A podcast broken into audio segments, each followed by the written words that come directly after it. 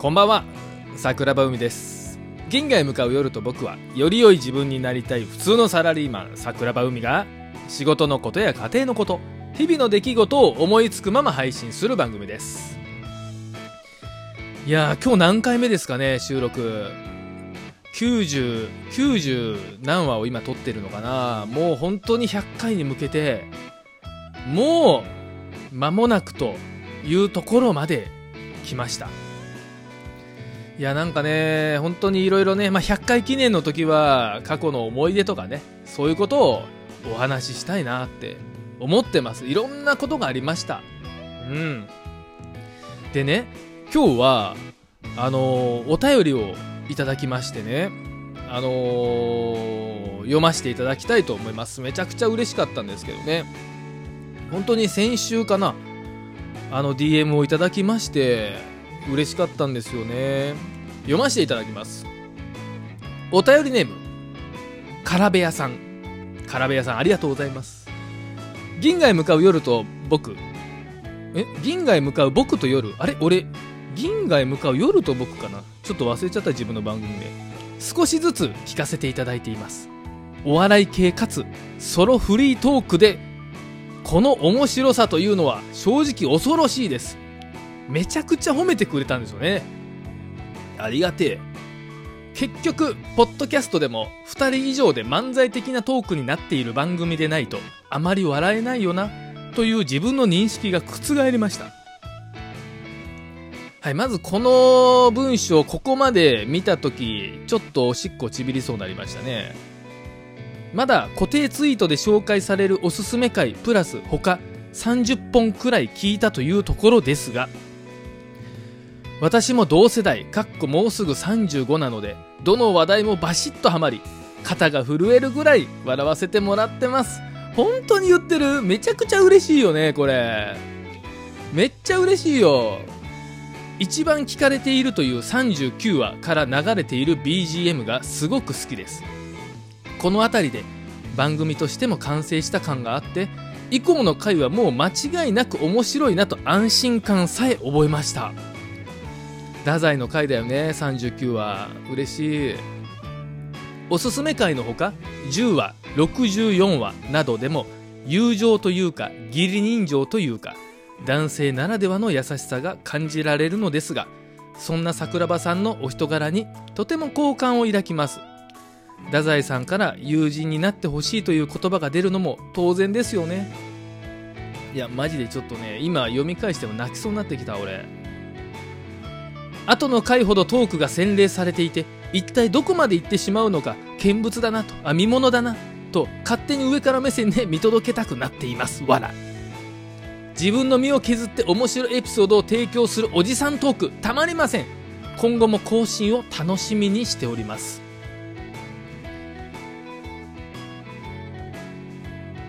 嬉しい！嬉しすぎるよね。マジでありがとう。カ部屋さん本当にねこんなに聞いてくれるんですか？他30回聞いてくれてやばくない？おすすめ回他30話30回？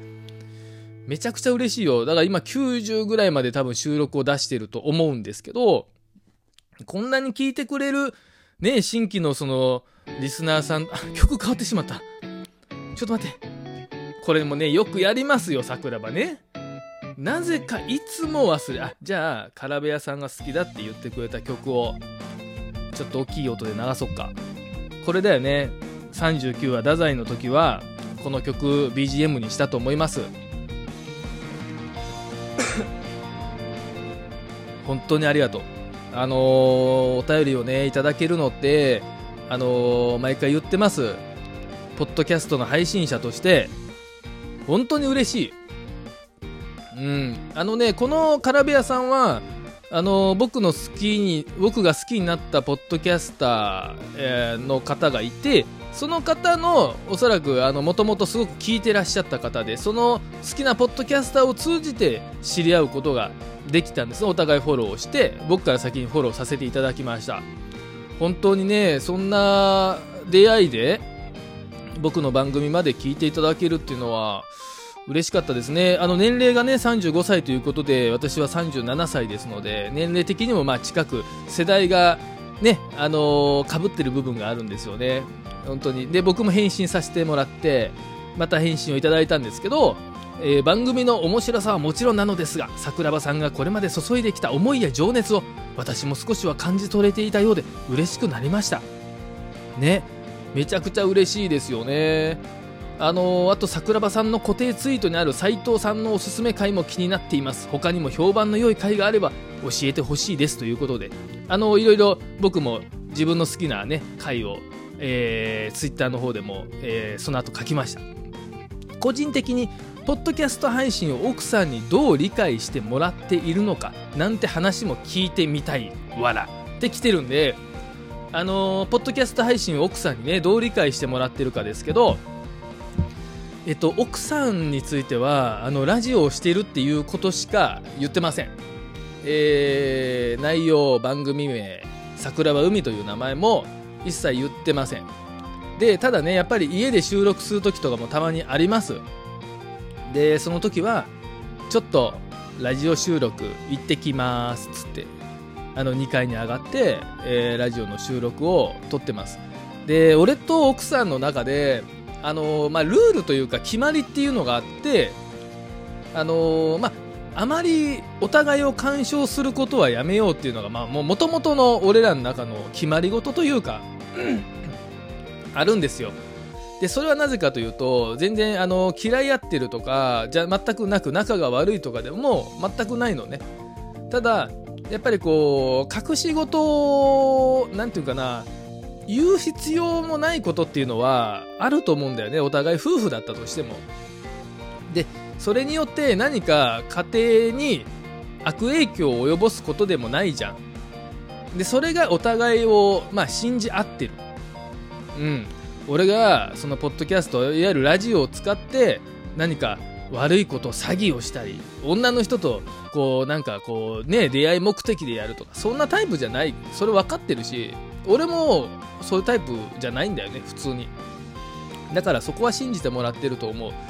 でまさかこんなバカなみたいな話をねあのしてるっていうのは奥さん 奥さん知らんと思いますよ。それはでもね俺思うんだけど奥さんに別に伝えてもいいと思ってんの。俺のポッドキャストの番組名でも。最悪ね。見バレしたくないよ。したくないですよ。奥さんには伝えたくないけど別に最悪聞かれてもしょうがないよね。うん。と思ってる。23個前の回で見バレのこともあの、ポッドキャストで喋りましたけどうんまあ最悪ね。奥さんに聞かれてもいいなと思ってるしただ聞かれないと思う奥さんはそこについてはね。であの、何よりポッドキャストを始めたことによってなんかこう俺の中でも良くなった部分っていうのを奥さん感じてると思うのね。例えばいろんなところに出かけていろんなことを思ってでそれあこれラジオで喋ろうとかってブツブツ俺も言ったりしてることがあるんですけどそれって多分奥さんからしたらやっぱりこういろんな場所に出かけたりふとした思いをちょっと書き留めたりしてるっていうのっていいよねっていう風に言ってもらえたことが、えー、結構前ですけどあって。それが子供に対して思ったことかもしれないし自分自身に対して思ったことかもしれない。仕事に対して何か思ったことかもしれないよ。けどマイナスなことであったりプラスなことであったりいろんな思いや感情その時々に思ったことっていうのをちゃんとね自分の中で落とし込んでそれをここで話す。俺はそれはすごくいいことだと思ってるし奥さんにとってもプラスになってるんじゃないかな。うん。でまあもしね俺がおじいちゃんになってもこの番組をやっててもし死んでしまった場合ねあの子供に聞いてほしいなと思う。あの奥さんにも聞いてほしい。俺がもし亡くなったらね。あこんなことあったなって思い出してほしい。それはあの俺の友達も含めポッドキャストツイッターの中で知ってくれてる人も含めてね。僕がいなくなった時にあこんなこと言ってたなあいつっていうのをうん俺の生きてきた証というか思い出をこうここに入れてるのでそういう思い入れのある番組それを奥さんは理解してくれてると思う。うん、奥さんに辞めろって言われても多分これは辞めないね。うん。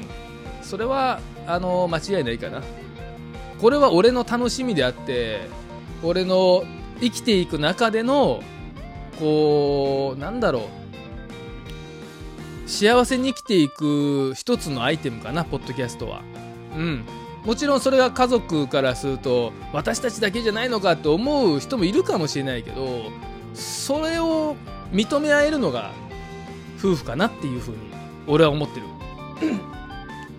カラベアさんこんなあの回答になってしまいましたけど大丈夫ですかね？でもねあのいつものことですけどお便りはね俺の本音っていうのを伝えるべきだと思ってるのね。ここをえっ、とぼかすというかしたくないんだよね。せっかくいただいたお便り。DM 最初送るときってさ不安な時もあるじゃん。俺もあるんですよ。あお便り読んでもらえる？よ読まなくてもいいんですけどちゃんと見てもらえるかな？嫌な思いしないかなとか。わかる？だからこそいただいたあのお便りであったりとか DM についてはあの真剣に答えたいから今日はもうマジで真剣に答えたのが今の答えです。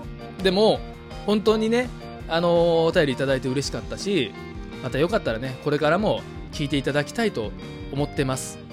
本当に嬉しかった。ありがとう。